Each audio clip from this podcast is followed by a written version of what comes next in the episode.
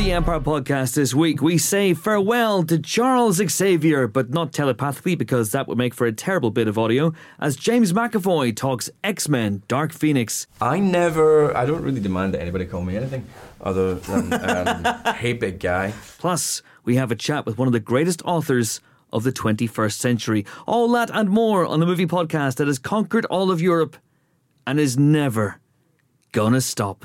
Hello, Pod. I'm Chris Hewitt, and welcome to the Empire Podcast. This week, in something of a rare occurrence, I'm joined by three colleagues of such lethal cunning. Count them three. There is our geek queen and supernatural nipple appreciator, Helen O'Hara, author of an acclaimed book about 1980s movies. Hello, how are you? I'm well, thank you. Excellent. It's good to have you here. Uh, author of the, the the book which is called I don't remember. I don't remember. That's how heavily best infested 80s Helen movie. was. The best. Well, they- they- remember that It's title. literally sold under two different titles. I don't. I don't know. Uh huh. Uh, What like It's Harry something- Potter and the Philosopher's Stone and Harry Potter and the Yes. Sorcerer's Stone? Is it like that? In the unlikely event you want to buy it, buy it in the works where it's super cheap, right? But it has a different title there. I'm Wow. not kidding. Anyway, welcome to the show, Helen. Thank it's you. it's Hi. delight to have you here. Who else are we joined by? We're also joined by Nick Dissemblian, who is also, as chance would have it, the author of an acclaimed book about 1980s movies. And Hooray. this one, I'm guessing, he can actually remember the title. Hi. Hi, Nick. What's the name of the book? Oh, it's called uh, Wild and Crazy Guys. Good title. Do you want to But it explain the doesn't title? stop there. It's one of those titles that just keeps I'm going. going to have to stop you there, Nick, uh, because we'll talk about it at some point later on. I can't stop talking about it. You, you People should tried to stop yeah. me, but they can't. But it's publication day as we record this. It is. So it's very exciting. It is. Thank you. You're a multi hyphenate today. You are not only a colleague of Lethal Cunning, you are also the guest, or one of the guests, I mean, that is charitable. to be grilled later on your specialist subject. Sure. Doesn't sound like he's prepared for this. It at all, doesn't, does it? No. Sounds a lot like he's It sounds just like winging he's- it. it sounds like he's What been am I taken- meant to have prepared for? taken by surprise by the idea that people might want to talk to you about your book. this is what happens. You invite up and coming first time authors, and it all goes to shit. All right, well, welcome to the show, Nick. This is, is always a delight to have uh, an esteemed and celebrated author on the show. And we have two here, in fact. Uh, we're also joined, of course, by James Dyer, who has read a book, I have, seen some movies, again, and lived through the 80s. true. Haven't written a book about them, though, have you? No, I haven't. I feel it's best not to cross the streams. Keep all those three things entirely separate. The James Dyer book would, would be terrifying. You think? What would I write about? I some what would wank be my about- book? You'd be- June. You're banging on about aliens or Die Hard or June. Would it be Why Dune is going to be excellent and also Why I Love the West Wing by James Dyer? yeah, it'd be It pretty would much. actually be about the West Wing. and it, it actually would finish with, and in conclusion, No, but as we've discussed before, my, my West Wing feature on the website, my oral history of the West Wing, could well be a book, given that it's like 26,000 words. Yes. Uh, I'm sure some people would read that. All right, let's have a question. And this question comes from at Tully underscore Oz, who asks I'll be traveling from Australia through France. Sorry, didn't realize it was an Australian. I've got to get into character. oh God. G'day. I'll be travelling from Australia through France for most of July on me honeymoon. As excited as me wife is, will we be able to see Spider Man in English at the cinemas? You flaming galah. Hey, Wow, wow, that's so weird. He was weirdly specific there with that Australian slang term. Anyway, Tully uh, at underscore Australia. This one was directed at me and you, Helen. So um, I think that the answer is yes. Yes, you will be able to see Spider Man Far From Home in cinemas in France in without the subtitles. There will be subtitles Mm-hmm. in it, in French. Yes, because you should go and seek out version, Version original. Original, c'est ça. oh, your pronunciation was well off Um, Well, I try. So you're basically looking for a, a sign on the corner of the poster that says VO, there. VO. so for version original, Version- original version, version for anyone who couldn't understand our Original. amazing French. But if you see VF, Yeah. version française, Yeah. that is obviously the French dubbed version. Yeah. And you just This see a is- pair of glow sticks at the bottom. It's the French dubstep version. That's uh, That's- entirely that's different. Actually Avoid it. true. yeah. This is actually a moderately interesting uh, and helpful answer. Is this the first time we've actually been helpful with our answer? Absolutely, without a yes, doubt. yes, Yeah, um, definitely. absolutely. Yeah. I just remembered uh, seeing uh, Train Spotting, the original, in Washington, D.C. on holiday when it came out. In and version original. It had subtitles. Really? in America. Yeah. so I heard the same about the uh, commitments. I don't know if it's true. I never, I never verified that one personally, but I heard Really? I mean that that, also that had does need subtitles. subtitles. Did that help? Yeah, Was yeah, it- I guess so. Yeah. I, I quite like watching stuff with subtitles, though. I generally at home have the subtitles on. That's weird. You do. I've wa- I've I've been on planes with you, and, and you've been watching like TV episodes and films and stuff, and you have the subtitles on. Yeah, Why? it's hard to say. I just like reading. I don't know. It's just sometimes you you don't understand a line, and it's, But it, it's nice does it to have it there. not draw your eye from the action, and you end up just looking at the subtitles? uh, it's distracting. so it's basically just like having the But isn't novelization. that the same as a- any subtitled movie? Yeah, we, Well, we- yeah, we yeah, can all but- read and watch at the same time. yeah, but it, I find that it, it requires you to split your attention between the subtitles and the action. So there might be minutiae on screen that you will miss for you were reading. It's, it. uh, it's Not very helpful unusual. for Nick Nolte movies. Let's put it that way. They're hard to follow otherwise. Um, the subtitle nonsense. Chris and I went to see uh, the favourite uh, subtitled for the hard of hearing, and it had did. helpful things like ducks quack. Yes. used to come up on the screen, Yeah. which, was, which was good to know. Very very helpful. Ducks Uh, do quack though. That's true. They do. It was entirely accurate. I'm They not. do. I'm not disputing the. Uh, do uh, have you seen a version originale? I've seen a version intégrale, specifically of uh, of Leon. That's what they call the extended version of Leon Yes, that's true. because it's a bit French, is it? it is a bit French. Where was this? I bought the the DVD, the version integral DVD, because it That's had. very good. Although it's the it's the longer version of Leon, which is demonstrably worse than the theatrical one, because it has some good bits in it, but it has seriously unpleasant uterine undertones, which are quite difficult to get around. So Yeah, I don't. I That's- don't that's- recommend that one. that's yeah, true. I- Yeah, that's I- I- Don't it's watch that. very clear to me why they cut it. Uh, yes, The other thing I would say, actually, genuinely about um, the, version French, the originale. French Spider-Man conundrum in particular. L'homme du Spidré. Ouch, uh, my head hurts. Um, no, it is harder to find version originals of kind of kid-focused films. If they consider this child-focused, it will be much, much harder to find a VO. Child focused like the version integral of Leon. Not in that way, James. Ah, in right. the other way. So in that they expect more young people to go to the theater. Your best best chance of finding it in an original version is in major cities. In smaller towns, you're Yes. much less likely to find it. But look at sort of the end of the day programming rather than morning time when the kids will be there. That kind of thing. I'm trying to remember the last version originale I saw because uh, I've got family who live in Lyon. Mm-hmm. And the last time, one of the times I went over there, I'm sure we saw something. But I have seen stuff. I saw Charlie's Angels in version originale in Lyon years ago. Did it And help? Unbreakable. No, Charlie. Yeah. Let's think about Charlie's Angels. I read recently that people really like Charlie's Angels, like No. the, the, the McChee E original. No. Going as something I of had a fun in it. Mm. lost cult classic and undiscovered gem. I remember it being No. one of the worst films I've ever seen. It's And- not good. Now, full throttle. Now that is a movie. well, I reviewed Full Throttle for this uh, hallowed organ, and I'm sure I gave it two, but I had more fun with that than I did with Which one the first ends with Demi Moore dual wielding Desert That's Eagle full pistols? throttle. That's Yeah. full Yeah. throttle. But but in fairness, Charlie's Angels does have Sam Rockwell turning evil and dancing in one of the hottest scenes I've ever seen in my life. It- Was it almost supernatural? Hey, it kind of was. But also, what's interesting is like they have the three women basically recreating stereotypical male fantasies the whole way through the film. Like literally, there's you know the geisha and the the NASCAR girls and the you know every sort of male fantasy. Plus, I, I there are thought you also were going to say those three women. busting out a game of Magic the Gathering or I mean, I know that's your. playing playing Halo. That's why I said Yeah. stereotypical male fantasies. I Ah. was going to say, But if you clearly, I need to get remember- new fantasies because I don't have these aren't my fantasies. But if you remember, actually, Cameron Diaz was adorkable in the film, and Oh, yes, Drew that's Barrymore right. was kind of a nerd. So actually, they're covering that too, James. Love Charlie's Angels. So but good. yeah, but Modern they classic. did all that, and, and really, it was Sam Rockwell dancing that was the biggest impact. I remember there's a bit where Cameron Diaz says to the postman, "You go ahead and put that in my slot," and then looks at the camera with a kind of fnar fnar expression. You're just like, Just a- really? it's just a good line. Is it though? I'm not sure it's great. it's a good line, well delivered. It's not aged well. All right, but I- I'm tempted to go back and see it, but uh, without the English French sub French subtitles French because it's in subtitles. Mm. English, but with the French subtitles. I watched Unbreakable as well in version original, so that was uh, that was something I did all those years ago. What a great anecdote! That Thanks, was. Chris. It was I, I good, mean, wasn't I it? saw everything in French for a year, or version originale for a year when I lived in Paris, and it was pretty great. The cinemas on the Champs Elysees, if you are near Paris, like they always have version originale of like everything. Lilo and Stitch was the only one I struggled for. Everything else was all obviously version originale. Lilo e Stitch. Lilo and Stitch, A Stitch. I, I've got to be honest. That film is better in the original Stitchies. That is true. Bija Malaguista. Indeed, indeed. How do you Stitch- subtitle that? Is Stitch the monster or is it is Yes. it Lilo? Because it could be either. No, But Lilo is, I mean, she Lilo's is, the girl. she's a, a pleasantly weird kid. Let's be honest. She does bite her friends, but she's, she's not. a Stitch is the monster. four-armed mutant. we have one of those in the office. There's nothing unusual about it.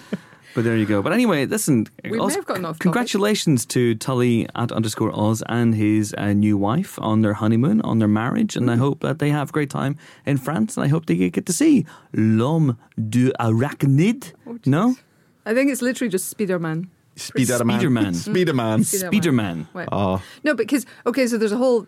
Can I tell you this? Because this is a, an interesting thing, I think. So there's the thing called the We'll be the Académie judge of that. Française, the French Academy.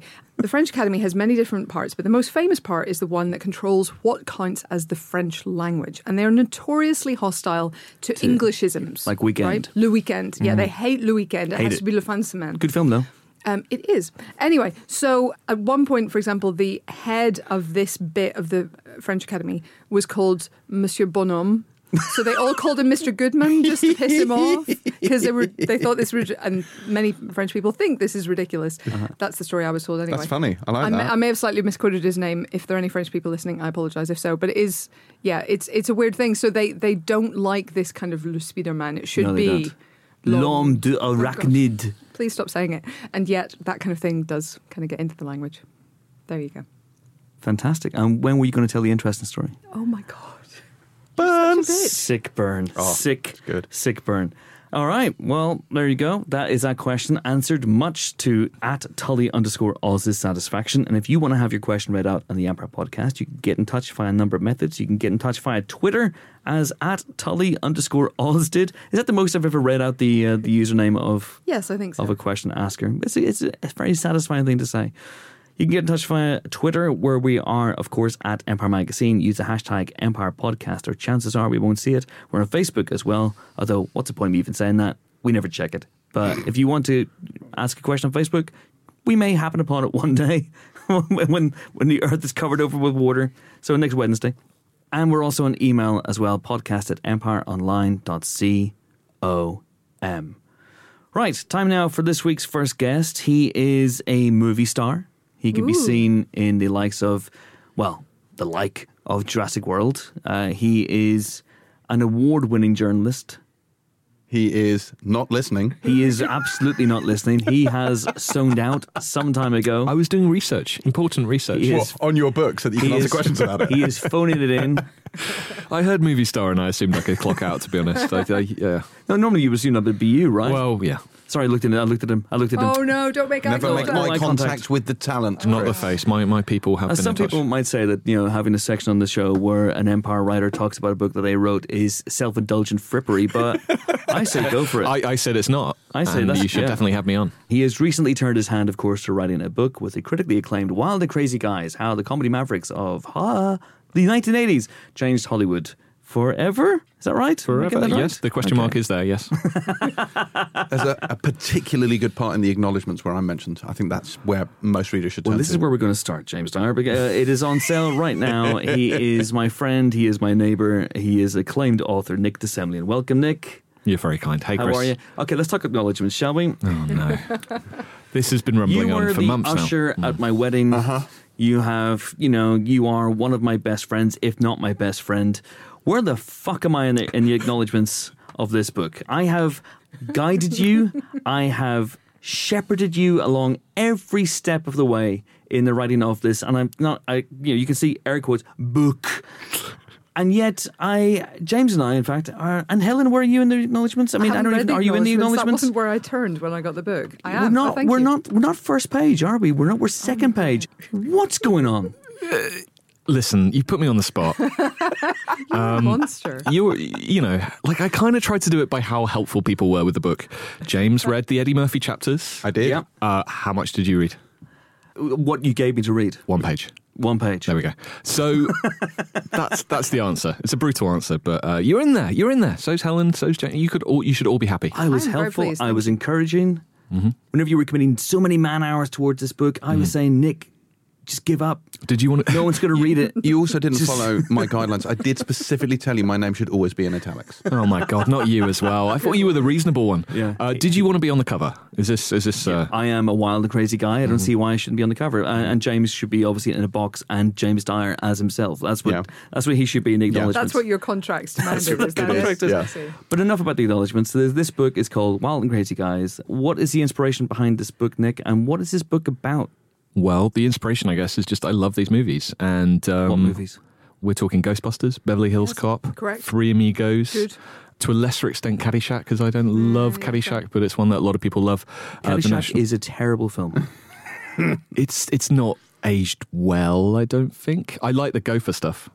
That's fair. The go- if the whole film was just Bill Murray hunting a gopher, Yeah, okay. I'd, I'd be on for that. But um, yeah, no. So I just grew up loving these films, and I kind of got to meet a lot of these guys for Empire, Rick Moranis and Bill Murray and uh, Steve Martin, Dan Aykroyd. So I decided to write a book about them. But isn't it true also that you Mhm. love these guys, you love these films, and one Mhm. day you were looking for a book that covered this era and covered these guys, and it didn't exist? Yeah. So you basically said, you know what? I'm going to write it myself. I'll do it myself. I'm going to do the show right here. um, You went full Thanos. Yeah, Fine, exactly. I'll do it myself. I fanosed it. Uh, didn't put on a special glove, but you know there are a lot of books about these guys at Saturday Night Live. But then when when they leave Saturday Night Live and go on and start making movies, there wasn't really anything there. Even Steve Martin, his book Born Standing Up, which is great, Great book. stops like at the jerk. And uh, when I got to sit down and talk with Steve Martin, I said, you know, why why didn't you carry on? He went, oh, no one's interested in that stuff. So I, thought, well, I'm gonna I'm gonna prove him wrong. And uh, I love the book Easy Riders, Raging Bulls uh, by Peter Biskind. So that was kind of in my head as as a kind of The benchmark. the benchmark, yeah. Is Although it that's true lot- that basically you just copied and pasted Peter Biskin's book and just changed the names? Change the names. Find and replace. Scorsese becomes Chevy Chase. Uh, Francis Ford Coppola becomes uh, Rick Moranis. I mean, that would explain why the book makes no sense and has has lots of napalm and helicopters in it. But this is an incredible book, and it has lots of you know. There's so many wonderful stories that these guys got up to because they were all you know they were mavericks, and there was a lot of. I think we can say this, can't we? There was a lot of drug use going on. Mm-hmm. Not not all of them. Some of them were pretty squeaky clean, but uh, some of them. John Belushi, I think, most famously, Little used bit cokey. quite a little bit, little bit. Uh, so there's there's fisticuffs. The book begins with fisticuffs, and uh, and these guys, you know, they all had egos the size of a small planet, with the possible exception, again, I'm saying probably of Rick Moranis and John Candy, who always struck me as really, really lovely, lovely guys. Yeah. But otherwise, you have some really tempestuous stuff going on here. Bill Murray, Chevy Chase. That's oil and water. That that's not going to mix well. Yeah, they were pretty rambunctious. I mean, even John Candy got Chevy Chase in a headlock at a party for an hour and a half. He walked around with him Really? for an hour and a half. That's that's uh, taking the joke too far, possibly. but yeah, they're super fun guys to write about. I mean, they they were huge characters. Uh, yeah, Chevy Chase, Bill Murray did not like each other particularly much. John Landis and Eddie Murphy was kind of fascinating that they really got into like some proper uh, and came to blows. had a showdown on the set of Coming to America. Yeah, it's like Eddie Murphy getting John Landis in a chokehold and John Landis punching him in the balls, and there was amazing stuff. So when you sat down to write this book, how much of these stories did you know? How much did you discover through research and through you know you conducted something like almost fifty interviews, I believe. So how many did you discover along the way? Yeah, I discovered quite a lot along the way, and um, a lot of it through the interviews. I got to talk to John Landis for four hours, which was amazing. Uh, we did To two. you, presumably more than him. Uh, That's yeah. a hell of a voicemail. Well, he seemed to be having a good time. Like we got we got to yeah, we got to the end of the four hours, and he said, "I made other movies in the '80s. I did American Werewolf," and like he, he wanted to talk about the others as well. So I, he just loves telling the stories. But um, yeah, you know the Bill Murray stuff. The fact he took four years off after Ghostbusters, I didn't really know much about that. I, I didn't realize that he went off and did philosophy at the Sorbonne. Did he? Yeah, he just completely packed it in as soon as he became mega famous, and didn't come back till the end of the '80s. Wow. And uh, Ghostbusters two lured him back. Ghostbusters who well Scrooged, but um, Scaleri brothers. so that was kind of fascinating. So there were loads of loads of little stories that, that came up that I didn't know. What's the best chapter? Uh, four. I can't remember what four is. I just I just panicked. Um, the only film that I dedicate an entire chapter to just one film is The Blues Brothers. And Helen, you have a really good section on Blues Brothers in your very book. good. But that is a really fun film to write about It's and so just amazing. completely out of control. Talking of drug use, uh, cocaine was officially bought by the studio for night shoots. And everyone would just have coke, and because it was such a hard shoot, Drive cars around at ninety miles an hour. so it was different time. Different time. oh my um, god, That was one where the budget was like three times the size of what it was meant to be originally, Jesus! and no one was really keeping an eye on it till it was too late. The Empire podcast has a Coke Zero budget, but not not much of one, sadly. We just Oh. share the same bottle. Yes, we do. It's gross. Jimbo, I feel we, you and I should collaborate on a book about the '80s. All right, let's do it. I feel a bit left out now. Yeah, to me be honest, too. but, yeah, I've been telling you for years to write a book. yeah. And you always go, ah, but, all the like, good- all the but good ones look have been how it's- taken. Or what, what you say is, look how it's taken over Nick's life. Look how much work he's having to do. Look how on much that work book. you had to do, Yay! but worth it. I mean, what, what was that experience like for you, Nick? Yeah, no, I loved it. I mean, it was uh, watching the first four years of Saturday Night Live. Every single episode You was. poor uh, bastard. there were ups and downs. Yeah, there were just ups and downs. But I'm glad. I'm Mainly glad I downs. made it through the other side. There were points where I was watching, you know, Chevy Chase in Modern Problems, a film in which literally he's levitating off the floor, snorting sort of it's it's snorting huge line of cocaine. It's an insane film, and he almost died making it.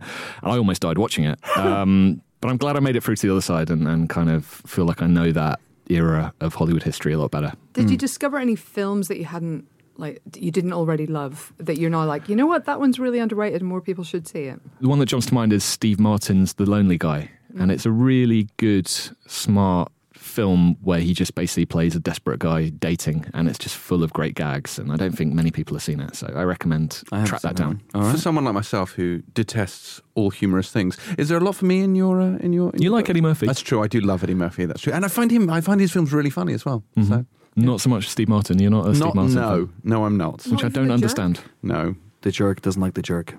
Yeah. Mm-hmm. Unbelievable. Uh, all right, let's bring this uh, shameless shilling to an end. Uh, Nick, where can people buy this book?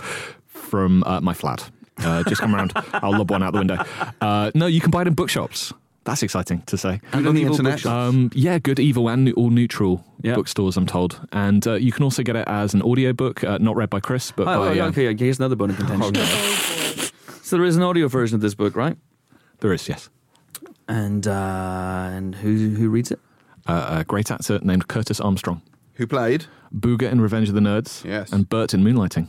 Oh, Bert. He's also in Supernatural. Oh, Bert from Moonlighting. Hmm. Is he? Is he Mm-hmm. nipped Why do you out in say so? Supernatural? Mm-hmm. I love Moonlighting. give me There his we go. name again. I'm, ba- I'm back on board. I was furious because I, I I wanted to do this.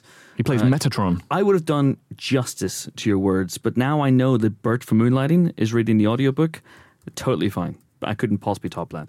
Uh, so there you go. It is available on both sides of the Atlantic. We should point that out as well. It's available in bookstores. It is available as an audiobook also. And uh, Nick will go around your house and read bits to you uh, randomly. uh, Whether you like it or as not. well. Thanks, Nick, for coming on the show. Are you going to stick around with us? You know, I, I'll check my schedule. Yeah, I'm, I'm, I'm good. I'm good. All right, fantastic. Uh, because now it is time to talk about this week's movie news. Yeah. What has been happening in the world of movie news? Well, the trailer dropped for that Pizza Express film, which is good. Good. Very excited to see uh, the Apollo Ad Astra, I believe it's called. oh, Uh, no. oh, James. No. Was that humour? I- I mean, this is why I don't like comedies, you see, because it's just not a natural fit for me. Oh no! I didn't know where you were going with that. Pizza, Pizza Express film. What's he? What's he talking about? So this is I the still don't James get it. Gray film. That yeah, follows Helen, please take over. Uh, so it's the James Gray fil- film. It's the follow up to The Lost City of Z or Z, depending on your side of the Atlantic. but not a direct sequel. no, it's not like like that was his last film. It's not Mm-hmm. in any way that I'm aware of connected to that story of lost explorers in the Amazon, because this is a story about space travel, right? It is. Okay. It's an interesting trailer in that it feels to me, with no basis or evidence to back this up, that that was a very conventional trailer for what I suspect is going to be a slightly unconventional film. Like, would hope, right? You would hope, given who's made it, but also just the subject matter. Like it's it's it's a slightly weird idea, but it's been cut together like there's a there's a moon buggy sort of shootout chase on it, which feels like they've crowbarred it in to make it feel like the Fast and the Furious zero G. Um, It's a car chase on the moon. Come on. yeah, I- but, th- but I just I just feel that the film is going to be more layered than that. I don't think that's Yeah. going to be representative of what this film is, and I suspect when the director saw that trailer, he was banging his head against his moon buggy. But you know, I could be wrong. But this is uh, so. This is James Gray, who is the guy behind the likes of uh, The Yards and Two Lovers, and this is his big budget sci-fi extravaganza. Yeah. And the trailer does make it look like every sci-fi movie ever made, and that's not a bad thing, I have to say, because some of the movies it makes it look like are Danny Boyle's Sunshine and, So good. of course, Event Horizon, which I'm I'm absolutely there and for. Interstellar. eh. Bit of Interstellar in there as well, bit of Solaris in there as well, uh, either stripe if you if you will. And so Brad Pitt basically plays an astronaut called Roy McBride, who at the beginning of the trailer uh, we see fall into Earth. Uh, somehow he seems to survive. yeah, he does. A fall through Earth's atmosphere, which I'm pretty sure would, would kill a man, but we shall see what happens. Well, I can only assume that they were in the upper atmosphere already because you can't fall yeah. because there's, you know. Well, if you're blown away by something, the Yeah, but it felt like he fell off. So I think they were upper atmosphere. So I think they were still within the. Well. Sorry to atmosphere splain to you there. No, Carry let's, on. let's go with that. Uh, anyway, so then it turns out that his dad, uh, the Earth is dying, and his dad, played by Tommy Lee Jones, disappeared on a secret mission years ago to try and find some way of, of fixing what the hell is going on on our planet. Hmm. He disappeared. Uh, very Event Horizon, and then off they send Brad Pitt to go and look after him. It's also quite Lost City of Zed, which It was is, also isn't about it? looking for lost dad. Nick, what did It you sounds think? like a reverse fugitive with uh, someone hunting Tommy Lee Jones. And have they checked every moon hen house, outhouse. and every alien moon outhouse, house. every yeah Every moon house, outer space house, and galaxy house?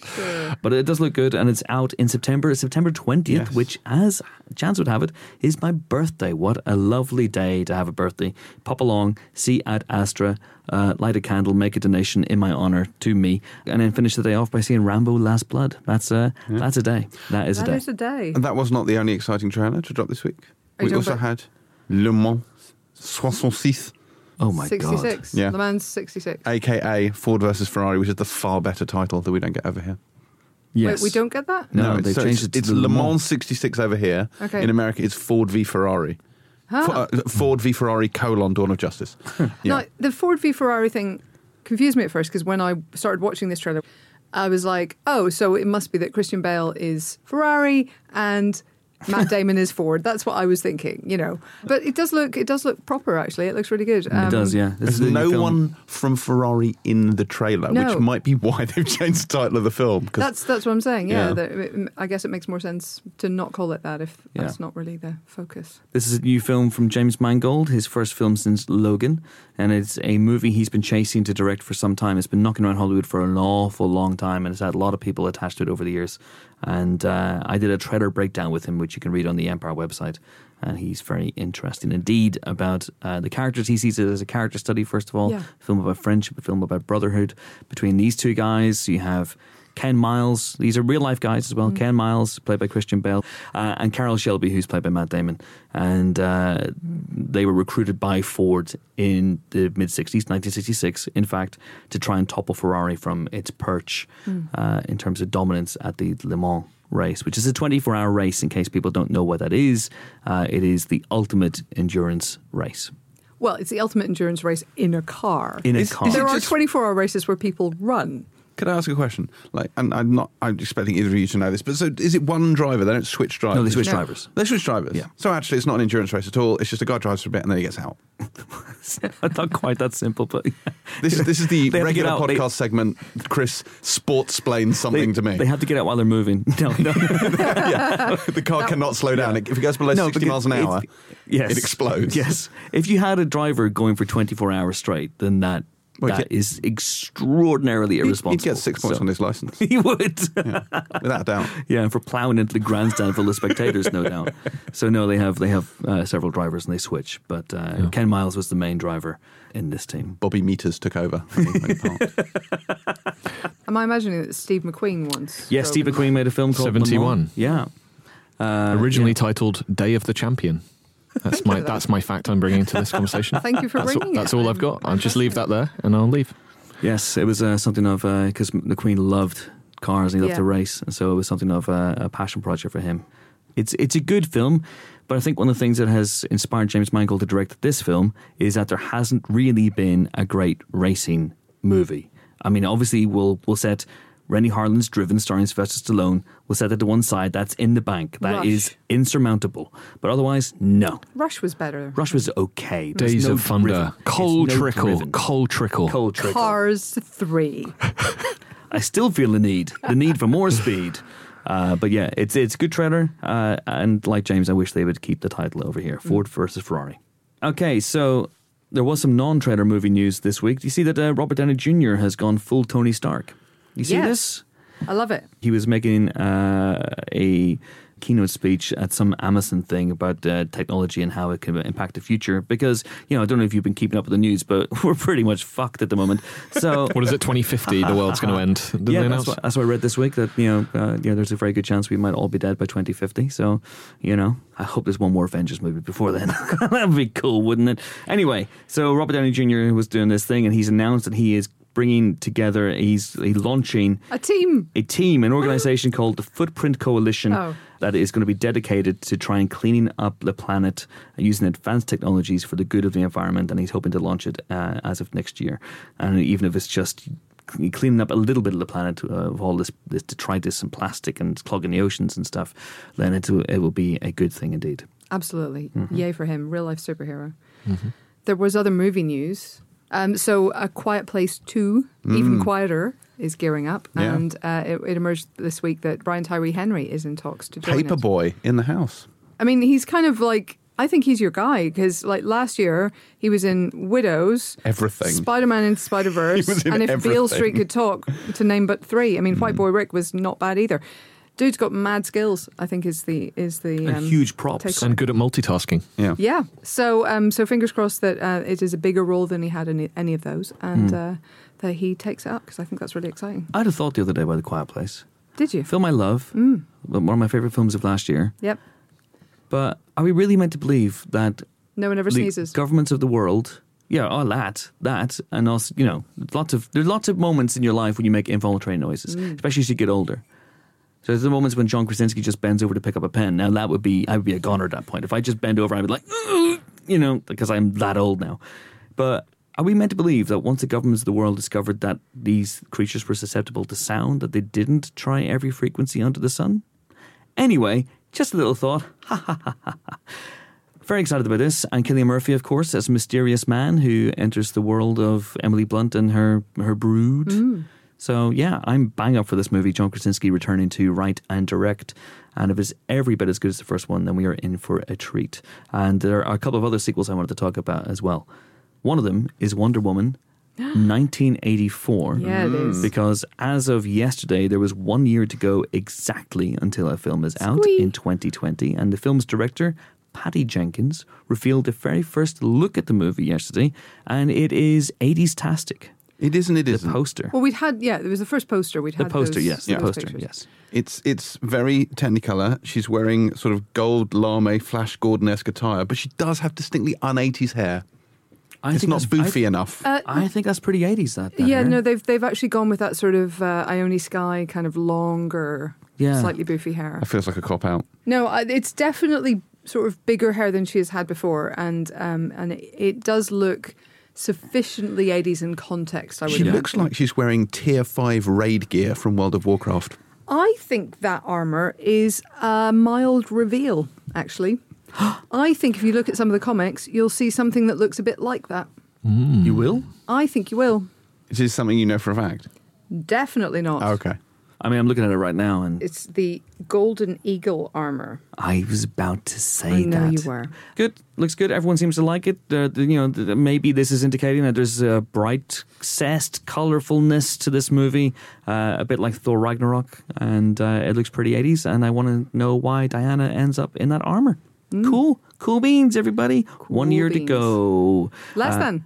less than a year to go now. That's right, correct. And speaking of another, another sequel.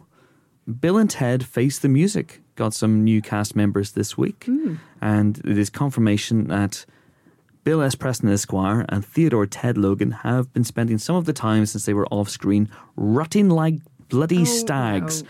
And they have two daughters, two daughters, Thea Preston and Billy Logan, and they'll be played by Samara Weaving and Bridget Lundy Payne. They've named their daughters after each other. Yes. Of course they have. Yes. It's adorable. Um, yeah, this is this is super good. so uh, you know they still haven't fulfilled their destiny. A visitor from the future tells them that only their song can save life as we know it. If Robert Downey Jr. could only get hold of Bill and Ted, we'd be saved. Yep, true, true. And and apparently they will be helped by family and friends, presumably including these daughters. And station.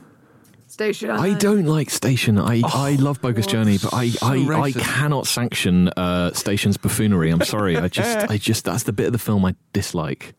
I find Station weird, creepy, and I wish it would go away. This is why you are so wrong about all things Bill and Ted. I Uh, love everything else, and I also maintain the first one is better than the second, which no one agrees with. no, because you're wrong. You also think Ghostbusters 2 is better than Ghostbusters 1. You are uniquely unqualified to write a book about the 1980s. I, I actually think the first one's better than the second as well. Yeah. But I saw the second one first, so I loved it for, a lot for longer.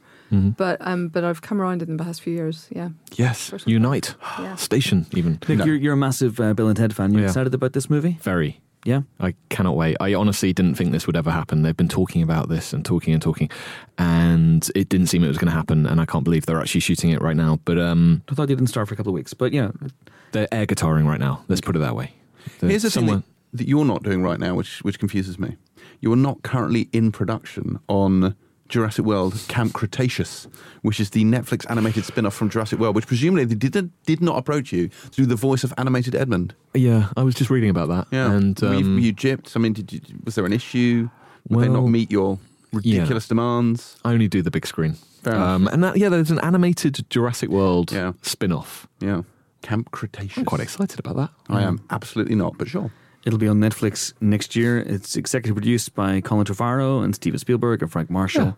Uh, has two different showrunners, and they are Scott Creamer and Lane Luaris. So, yeah, I don't know that this is going to be essential. I'm not entirely sure I'll watch it, but I, I respect its right to exist. Will it be Wow, as you're good so big. as the Chuck Norris animated spin off Karate Commandos from the 80s?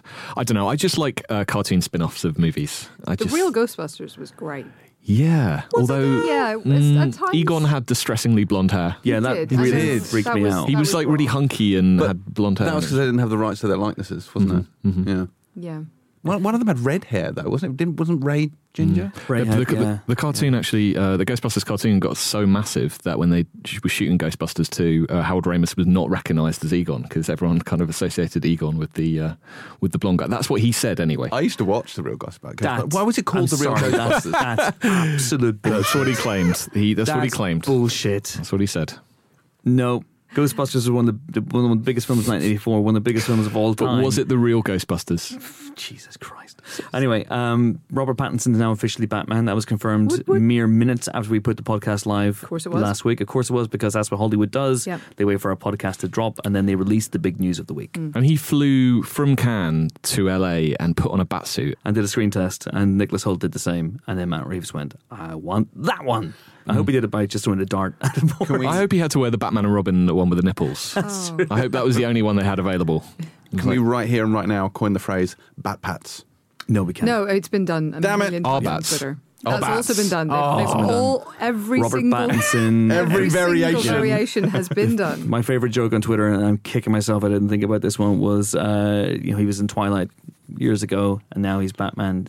Terrible vampire took 11 years to turn into a bat. That was that is good. Wow. that is that very was good. a really good joke. That had last time I checked that one, that had something like 170,000 likes. That is good. Oh my god, what am I I- doing? I do. I, I'm I'm very happy with this casting. I I did have a moment when watching X Men Dark Phoenix last night, where I was watching Nicholas Holt, you know, puttering around his lab and thinking, I mean, he kind of does Superman. look like Batman. Superman. I'm I'm very happy with him as Superman, if that indeed ever occurs. Nicholas Holt as Superman. Clark Kent all day long. Yeah. Really? Yeah, Superman. Think of Superman those- all day think of long. those glasses He in, is uh, tall. X-Men. He is. He, he could fill out the, the. He's basically the closest thing to Chris Reeve since Chris Reeve, Yeah. and I'm including Brandon Routh, who was pretty damn close to Chris Reeve. I I'm don't telling see you. it. I'm telling you. I I'm telling don't you. see it. I'm telling you right now, he'd be a damn good Superman. I agree Okay. with Chris, and it pains me to do that. As you know. I do. I do know. Very, very quickly, one one last thing to talk about. Uh, this dropped last week as well, just as we were putting up the podcast, that Ben Wheatley has started production on his next movie, and it is an adaptation of Rebecca. Uh-huh. And uh, they've added some people to the cast, which was already pretty damn good. It already had Army Hammer, it already had Lily James, it already had Kristen Scott Thomas.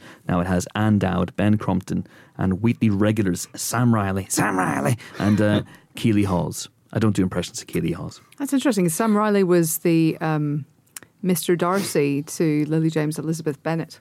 I wonder if those there'll be you know frissons on Oh. screen as a re- result. I would say. I would no. imagine there might be some frissons in this anyway, but uh, very excited about this. Yeah. A little bit out of Wheatley's wheelhouse, but uh, yeah, could be very, very cool indeed. So Mm. I, I don't know that Ben Wheatley starting work on a new film is really news because he does it every other week. Like he works so fast. Helen, that's Um, ridiculous. Uh, so I've just got a Google alert. Ben Wheatley has started work on another new film. Rebecca too. Yeah, he's directing two films at the same time, just running back and forth to different rooms. Um, free, Mrs. Danvers Boogaloo. yeah. free Fire 4, Down Terrace 3. Um, all right, so that is it for the news section. It is now time for our second guest this week. Uh, James McAvoy has played Professor Charles Xavier for almost a decade now across four X Men movies, starting with First Class back in 2011 and finishing, almost certainly finishing, with this week's Dark Phoenix. I went and spoke to him recently about the role that would probably be the one he's recognized for most. Yes, even more so than Mr. Tumnus. Do please enjoy. We're delighted to be joined on the Emperor podcast by the star of X Men Dark Phoenix. There it is behind you because we're in a TV room. James McAvoy, how are you, sir? Very well, thank you. How are you? Yeah, not too bad, not too bad. I want to start with some clarification here because I interviewed Jessica Chastain a few weeks ago in Paris. I don't want to, you know, city name drop, but there I was. And uh, she said that she calls you Mac Attack. That's her nickname Yep. for you. You told me once, I interviewed you years ago, that your nickname was Floyd. It is, yes. All right, so clarify, what's going on? She's got. Hey, listen. She can call me whatever she wants. She's Jessica Chastain. she is. Um, she's a force unto herself. Um, but uh, a lot of people who know me well and have known me for many years um, refer to me as Floyd. hmm Which is a football thing, isn't it? It was a football thing. Uh, so uh, there was Jimmy Floyd. Jimmy Floyd Hasselbank was Uh-huh. a football player when I was uh, in my teens. Uh, he was a player that I very much admired, and um, and so I used to get called uh, Jimmy Floyd, and then it was J Floyd, and then it just they dropped the J, and it was just Floyd. Okay, because you're right. You can't dictate what people call you. You right? can't really no, and not every. There's a few people that do call me Floyd anymore, but there's maybe like eight or nine people that still call me Floyd. And on this movie, because you've been making these movies now, you've been making X Men movies since what 2010 is I guess when you started filming First Class. Uh, yes, around about then. Yep. So, um, uh, what, what what's your nickname on the X Men movies? Do you Uh, insist on Floyd, or is there a name No. that you cannot repeat? I never. I don't really demand that anybody call me anything other than um, "Hey, big guy." Um, what do people call me? Uh, uh, uh, Jimmy Mac. I get Jimmy Mac a lot. Jimmy Mac. Okay. Um, for some reason, we all go on second names on this gig. really? So McAvoy, Fassbender, Holtz, Lawrence. yeah, no, it's not. Well, Jen actually, Jen got called Gen Ten quite a lot. for some reason, Gen Ten stuck. Yeah. All right. Good to know. Good to know. Is that something that you're going to miss? That sort of camaraderie. 'Cause Yeah, I'll miss these guys. if a this lot. is the last time you're going to be playing Charles Xavier, which is which isn't guaranteed. It's probably going to be the case, isn't it? Um, it's uh, yeah, it'll be sad to say goodbye to these guys. Um, I've known Jen and Nick since they were eighteen. Their their evolution and their growth, in a way, has been greater than Michael and I's. You know, what I mean, as we were in our thirties, you know, you're kind of you're a little more formed as a person than in those ages between eighteen and, and your mid twenties. You know um, and uh, just seeing them grow has been incredible and, and become the people that they become and the the professionals that they've become as well, which is quite astounding. Yeah, and then the latter cast members that came in um, further down the line as well. I mean, that was such a weird thing when we came into Apocalypse. It was like, right, we've got some new people coming in. Oh, that's, we're such a tight wee group. That's going to feel weird. The All handles right. were and raised. They were gorgeous. They were just lovely and, and kind of slid in seamlessly. Felt it felt strangely very natural. Maybe that was maybe that was part of the casting process to Yeah. make sure that we'd like them. Um, but yeah, so it's it's that's one of the sadnesses. But it's also one of the great things about acting in this industry is that your gig's always changing and it's always new people. There's always something keeping you fresh uh, and keeping you interested. Mm. And as an actor, I'm interested in other human beings. I'm interested in learning from them, not as an actor, but just as a person and Mm. examining them as a person. So that's one of the great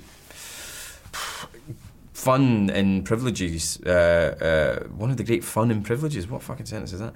One of the great privileges of being an actor is that you get to just mix it up constantly. You know. Yeah. Well, one of the great fun and privileges of, of, of keeping something fresh and keeping yourself uh, invested and interested in a character. It, it's it's been fascinating watching the likes of Hugh Jackman play Yeah. Logan over so many films, and you know uh, Robert Downey Jr. playing Tony Stark over the, Yeah. all those uh, all those Marvel movies, and how those characters have changed. Because you know I used to grow up watching. Roger Moore as Bond or Yeah. Sean Connery as Bond, and not to denigrate those guys are amazing, but those characters didn't change one iota j- across those films. No, too much. Yeah. Charles has changed loads. Charles changed loads. He's actually physically um, pretty unrecognisable in a lot of the films. Um, I'd say in this one, in Apocalypse, there's a similarity, a similarity physically, but the other, the first three, you know, he's like incredibly different, and that's not the most important thing because your physical appearance isn't the most important thing, but it is a it is a reflection of what's going on inside, and getting to play him as a sort of uh, more of a self-centered, whimsical student, and um, sort of with a playboy kind of attitude in the first one, becoming bit a of Austin leader. Powers in there first one. He says Little bit of groovy. Austin Powers He even gonna- says groovy. I know. Ad libbed that. um, got a lot of ad libs in first class actually. Um, that was that was fun to do, showing him to be like a broken junkie almost. Yeah. Um, uh, who's suffered great trauma. If he had no pain, that was the thing. He had no pain. And he had no great grief or inner trauma or angst or or history In first class. in yeah. first class, Yeah. and Eric gave him it. Yeah. Eric gave him that uh, in the same way that Charles sort of helped him harness his power and create the super the superpowered version of Magneto that he becomes, you know. Uh, and then he's the kind of broken uh, junkie who's got to try and find the hero insert himself. and then he becomes this sort of selfless teacher in Apocalypse, and now he's this um, this politician with a geopolitical platform who's who's slinging his message because it's the right message, but also because he just loves the sound of his own voice now, you know, Yeah. and he's really his vanity has taken over, but he doesn't recognise that, and that's a dangerous quality. He, yeah, he's blinded to his own flaws. Yeah. There's there's a real darkness in him here, and which isn't intentional. I think on his part, He's not- he's not a No. bad guy by any stretch of the imagination. I don't think but- he's a bad guy, but I think he believes his own press. And and his ma- his mantra, one of his mantras, which is that there's good inside everybody, used to drive him to ch- purely from a and from a positive place and as a force of good to try and find that good inside everybody. Whereas now he's actually trying to prove that he's right. He has to find the good inside Gene because if he doesn't, he will be proved wrong, and he can't he can't accept that. And that's actually that's coming from a negative standpoint. That's coming from a a a negative platform, um, which which reaps a lot of tragedy.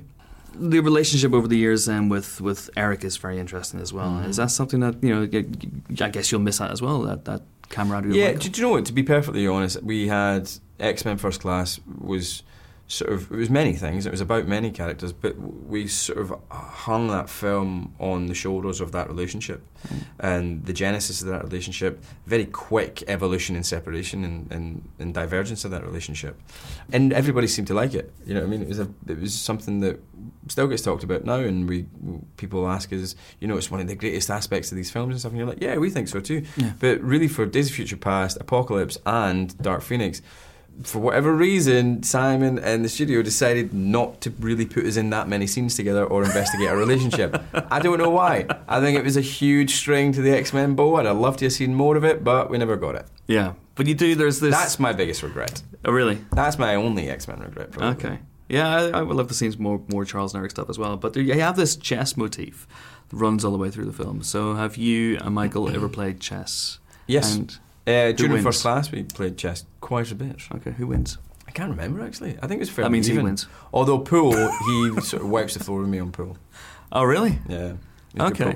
I'm I'm- I remember once seeing him looking. Uh, we were we were chatting about something. He was looking at Ronnie O'Sullivan trick shots. Oh, so He's looking up stuff on YouTube. Oh yeah. He's cheating. Always practicing. Always Basically. Ah. practi- yeah. It's, you say practicing, I say cheating. Yeah, practicing cheating. Okay.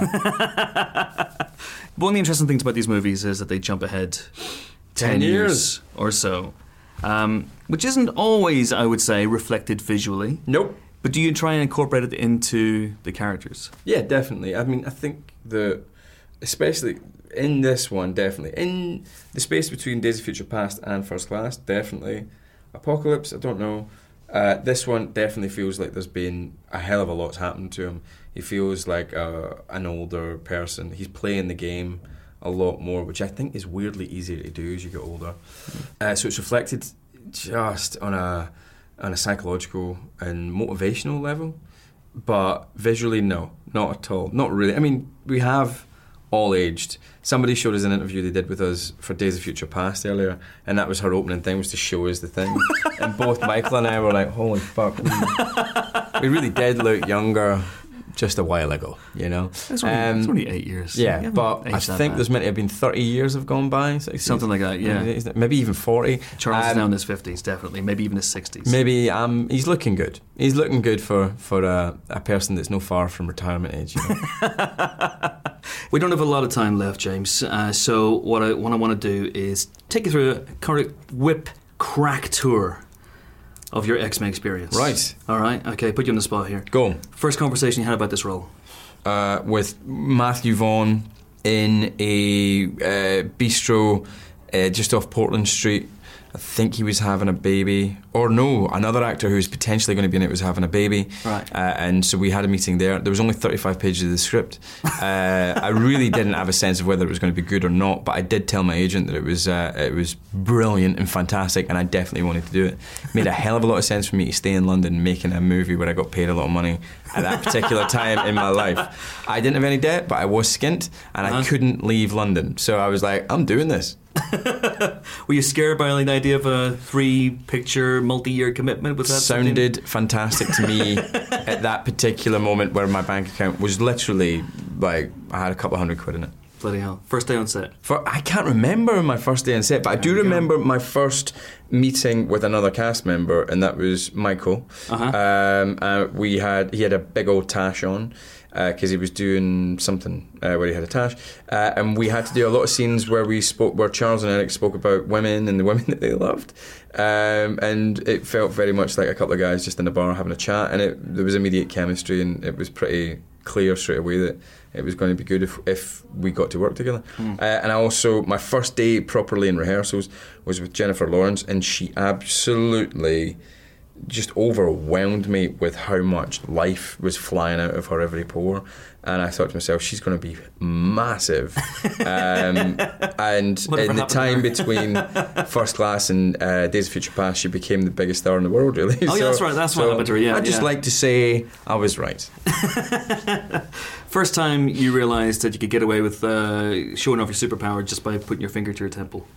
Uh, well, that was a very that was that was a very conscious thing that I wanted to do. I realised that they didn't do that a lot in the first incarnation of Charles, uh, and I'd just seen it a lot in the comic books and a lot of really iconic images of, of Charles, like the one the top shot of him looking up in his chair, and I always wanted to get that one in, and we never did it. I kept like pleading for it. Uh, so it became very.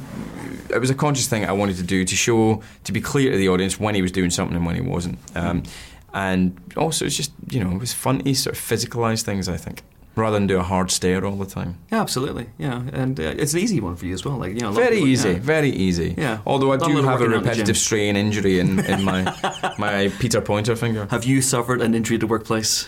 Uh, I ha- yeah, I could do that advert as Charles. Contact injury lawyers for you. Yeah, yeah, my finger hurt. when when I hurt my finger playing Charles Xavier. First time, in fact, you only did it once, I'm guessing, but the first time you met uh, Patrick Stewart in that scene in Days of Future Past. That was my first day of Days of Future Past, um, and it That was I a- did not know. Yeah, it was Wow. my first. I was the first of the new cast because they'd been shooting with the old guys or the older guys um, for about a month. I was the first of the new lot in, and um, I that was yeah, it was my first day. I'd spent 18, 19 hours in the makeup chair having hair extensions put in because my hair was about.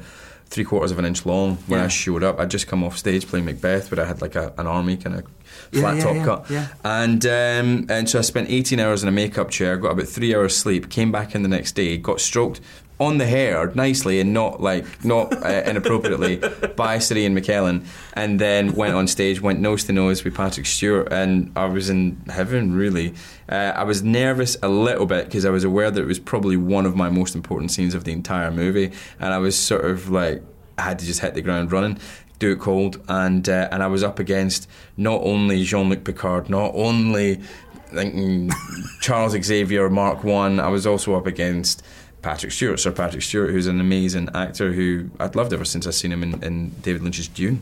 Um, uh, so it was a lot of things coming together with, by the way, an audience of X Men all around me, including. Iceman, Hugo Boss, Wolverine, Halle Berry, Halle, whoo, um, uh, uh, Kitty Pride, like they're all just like standing about going like, go on in. all right, Beardy, on you go. And what do you do? Nail it first take, I'm presuming, and just go drop the microphone and go, right, that's it. Do you know One what? take I think, microphone. if- I think we did actually only do a couple of takes. I think they were pretty like first take. They were like, we're pretty pleased with this, uh, but should we do it again for safety? So we got we got lucky. Bloody hell, that's not bad. Uh, first time going full cue ball chuck. Cue ball chuck um, during apocalypse. Uh, I actually, even though I spend the majority of the film with hair, uh, because you never shoot things in sequence, I had to shave my head before we started filming. So I was wearing a wig for most of that film, and then and then every now and again taking it off to get to get um, all Yul Brenner on your ass. Um, and that was fun to do. I did it myself, um, shaved my head. There wasn't too much ceremony, although we did at the last minute think, hey, should we FaceTime Patrick and see if he's in? And Patrick picked up. So we were FaceTiming Patrick as I was shaving my head in the countryside of uh, just outside Montreal. Um, what, what did he say? Was can't he like, actually why remember. the fuck are you phoning me? I can't. What's remem- going- yeah, what's going this better be good. I was getting a bl- no. Um, I can't remember. I was just about to. mm, Um, Engage. I can't remember. Yeah, tea. Oh, great hot. Uh, I can't remember what he said actually, but I do know that Brian Singer apparently kept my hair and has it in his personal safe at home, which is slightly terrifying. Why? Why? You, Brian, answers on a postcard. I don't know. Yeah. I have no idea. Cloning. Possibly ulcer, yeah. cloning. yeah. Okay, that's maybe It's not. just good. it's all it's a yeah, bit worrying. it's all Yep. mysterious. Your last day. See, I've switched it around. I've gone from first to last. Your My last day- as Charles Xavier. I, I barely remember it, if I'm being honest. I can't remember which one was my last day. I remember running about, hugging everybody, and giving a slightly rushed speech, and everybody being a lovely back. But I think the moment that I felt like, oh, this is the last time we'll do this.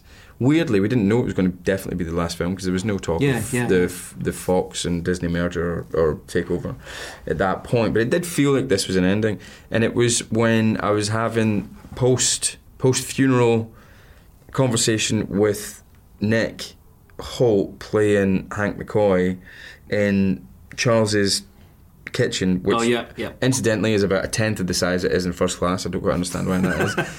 Mutants man. He's in a wheelchair now. He didn't need that extra space, and we seem to have shrunk the kitchen to a galley And- kitchen and for they the don't age entire either, mansion. you know. like that isn't where they provide lunch for all those children. Anyway, uh, Nick just blew me away, and he was so good and so fatalist and so angry with me in that scene that it it just made me go like, ah, this might be the last time we do this, and I'm sad about it. So that's when I felt like that's when I started to go like, ah, this is probably the last time. Don't know why. If you it just felt he gave it the gravity that that made me feel like that was the end.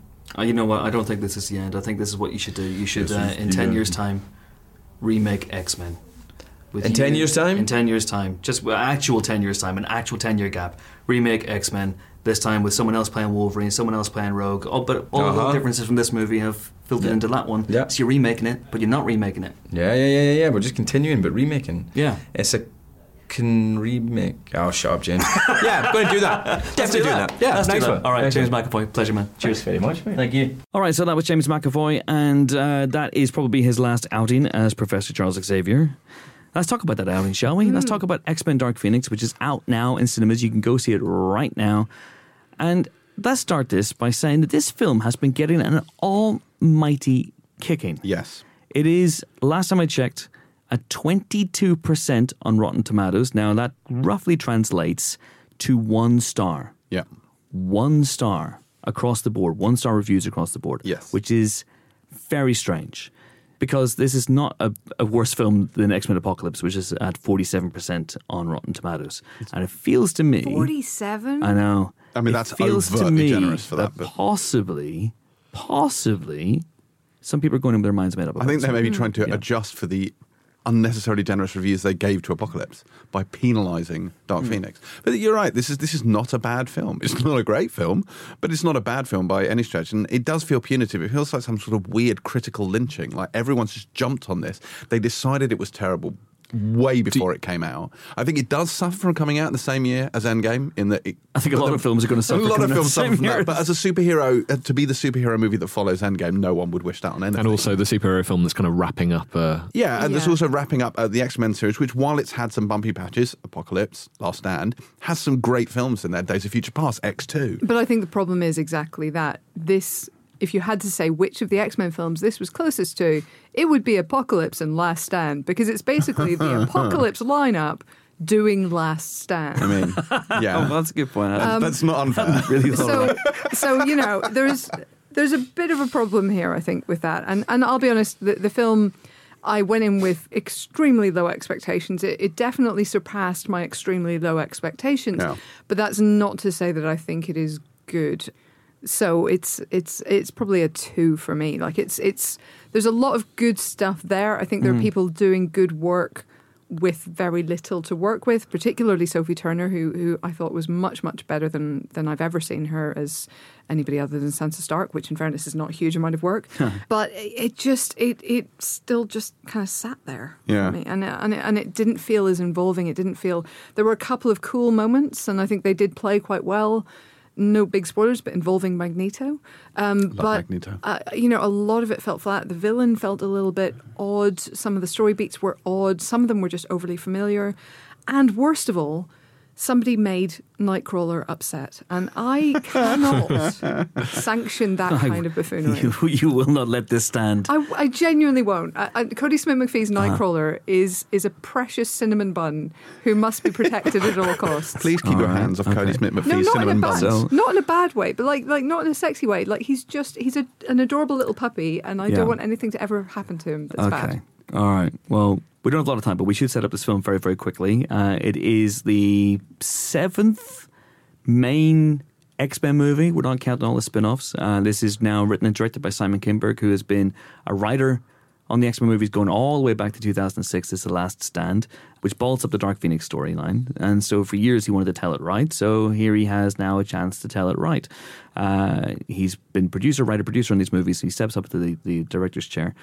And I think, you know, sometimes there's, there's a certain clunkiness at times in this movie. There's a certain first timerishness to this movie, but also there's some interesting stretches that didn't really feel like they were of a piece with the previous X Men movies. It takes some interesting risks, tries to do some interesting stylistic things.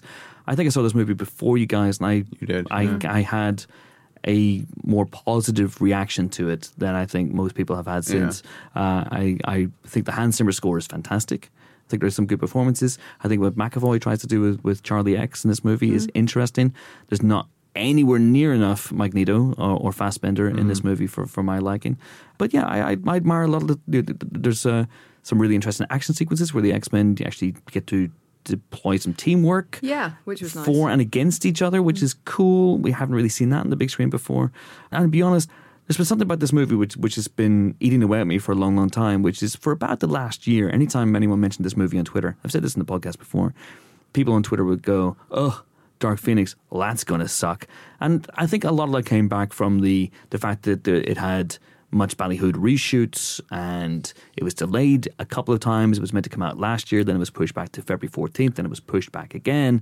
And so with that comes an expectation that it's going to suck. Mm. Also, Apocalypse was hateful. Mm. and drivel. Apocalypse was hateful driven. and New yeah. Mutants was having trouble as well. And New Mutants would have trouble. But that's the thing, is like has Apocalypse poisoned the well of these movies so much that we're willing to overlook all the good films in this franchise. As you mentioned, X Men 2, for me, still one of the great uh, superhero films. Days of Future Past, I love for X Men film, First Class as well. And just go, well, this is clearly going to suck. So that I think people are going in with their expectations very, very low and almost prejudging it in, a- in a weird way. And, and in which case, I don't think this movie really stood a chance. no, I, I just- agree with you. I just feel the younger iterations of the characters never quite got me in the way that you know. The, for me, McKellen is still Magneto, and Patrick Stewart is still Professor X, and I love X Men too. But yeah, they, it kind of lost me a bit since they recast everyone. And Interesting. I- it's just I don't feel excited about the series anymore. This film has good moments. I think it has third act problems. Uh, third act for me felt very flat. The climax is quite flat. I think more than anything else, this it feels like the X Men series, for its up- highs and lows, I have an affection for this series, especially these characters. And I wanted them, if they're going to go out, I wanted them to go out with a bang. And I feel like this movie maybe makes them go out with a bit of a fizzle. Like if you s- if you look at the way the Avengers went out with Endgame, I know we shouldn't really compare these two things, but this really feels like it does the X Men a disservice. If this is the last X Men film, I feel they lost, they missed an opportunity to really send them out, and that upsets me. Because I don't think it was planned as the last X Men movie, whereas they were Yeah. building towards Yeah, Endgame yeah. Of for several course, years. of course. And maybe that's has something something to do with it. But listen, as a magazine, we're more positive on it than most. Uh, we're three stars, which is I think sixty that's percent fair. on Rotten I Tomatoes. think that's fair. Uh, I think it's fair as well. And uh, so Yeah, go it's and not check it wildly out. off my my my Yeah. view either. I think. Go and check it out this weekend. See what you think, and then come back here next week because we do have a spoiler special for this film with Simon Kinberg. And I sat down and had a big long chat with him, but we still didn't cover everything because there's actually quite a lot to cover in this movie. Uh, but uh, check that one out when it's up next week. Speaking of spoiler specials, real real quick.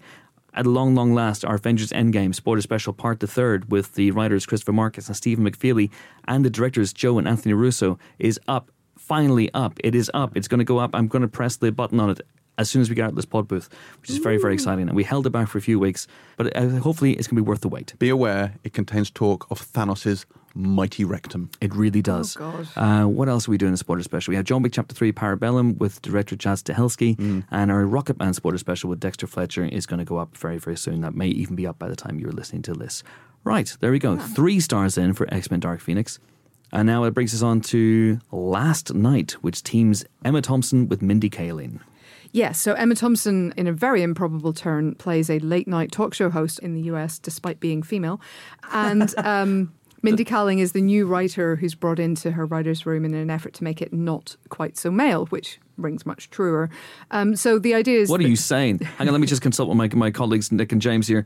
Uh, what do you think of? Oh, hang on. Oh shit. There anyway, you go. please go- please continue. Anyway, um, so yeah, so it's a, it's a really interesting film, mostly about the relationship between them, but taking some sort of side swipes at the comedy, uh, you know, world and its its male dominance and its hostility. I think of those those w- rooms traditionally to women, kind of bringing us back to the wild and crazy guys kind of ethos. You know, right? It's the sort of that that set the marker of what co- comedians were supposed to be in some ways. I think um, all these guys want to be those guys, and therefore they're not kind of there for you know what they see as touchy feely women stuff. But it's a really nice film as well about, you know, this young woman trying to kind of make her mark and fight her way up and, and find a way to, you know, become who she thinks she can become.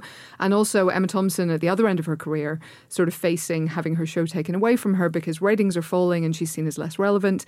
And them sort of very awkwardly and reluctantly meeting somewhere in the middle. So great performances from both of them, as you would expect. A really, really good supporting cast as well. Just a, f- a- just a phenomenal list of comedy talent, and it doesn't always 100% land. I think I feel like the script sometimes could have been a tiny bit sharper than it is. Interesting. Um, but I just loved their relationship and their the, the the kind of issues it raised and the things it talked about, and I was I was thoroughly entertained. I have to say. Fantastic. Uh, we gave this one three stars as well. Three stars then for Last Night. Also, can we just say very quickly, Kind Hearts and Coronets is out back in cinemas in some cinemas this weekend for its 70th anniversary. Mm-hmm. If you have never seen it, it's an Ealing comedy. It's unbelievably funny and incredibly modern and extremely dark. It stars Alec Guinness as eight separate people, all members of a family and all on someone's kill Mm-hmm. list. And I cannot recommend it highly enough. It's one of the best films ever made. So if it's on anywhere near you, run do not walk to see Hmm. You know Kind what? Hearts and I Coronets. think it is on near, and we live near each We do, other, so yeah. maybe we you know Maybe go we see should that do at the that. weekend. Yeah, And the uh, the original Eddie Murphy in Coming to America, multi characters. It kind of is actually, yeah. maybe that's where he got it from. But yeah, it's a wonderful, wonderful film, and you will not believe how twisted it is. Uh, that's one star then for Kind Hearts and Coronets. No, five Times stars. five. stars. It is a, a timeless classic. Uh, and that is it for this week's Empire podcast. Join us next week for more film related fun when we'll be joined by Asif Kapadia, the director Ooh. of the excellent football documentary Diego Maradona. And he's a massive Liverpool fan. And yes, we did talk a little bit about the Champions League final, but not too much. I promise you. Uh-huh. I promise you. Mm-hmm. Anyway, until we meet again, until that auspicious occasion, it is goodbye from our geek queen, Helen O'Hara. Toodaloo. It's goodbye from whatever the hell he is, James Dyer. Be excellent to each other. Good advice. It is. Uh, it's goodbye from acclaimed author Nick Dissemblian. The light is green, the trap is clean. See, I thought you were going to go with Party On Dudes and pick up the riff, but no, no, you just fucked off and did your own Ghostbusters thing. Yeah. Anyway, it is also goodbye from another acclaimed author because, guys, I don't know if I told you this. I didn't mention it early in the podcast, but I have a book coming out this weekend as well. I may have rushed the release a little bit, but uh, I'd like you all to go out and buy a copy immediately. It's called Crazy and Wild Guys, and it's a story of how Hollywood was changed forever by comedy mavericks in the 1980s. Available now in all, let's face it, mostly evil newsagents. But please do get a copy, and not that other one. Not the I, I cannot stress enough, not that other one. Thanks so much for listening. See you next time. Up the Reds. Bye.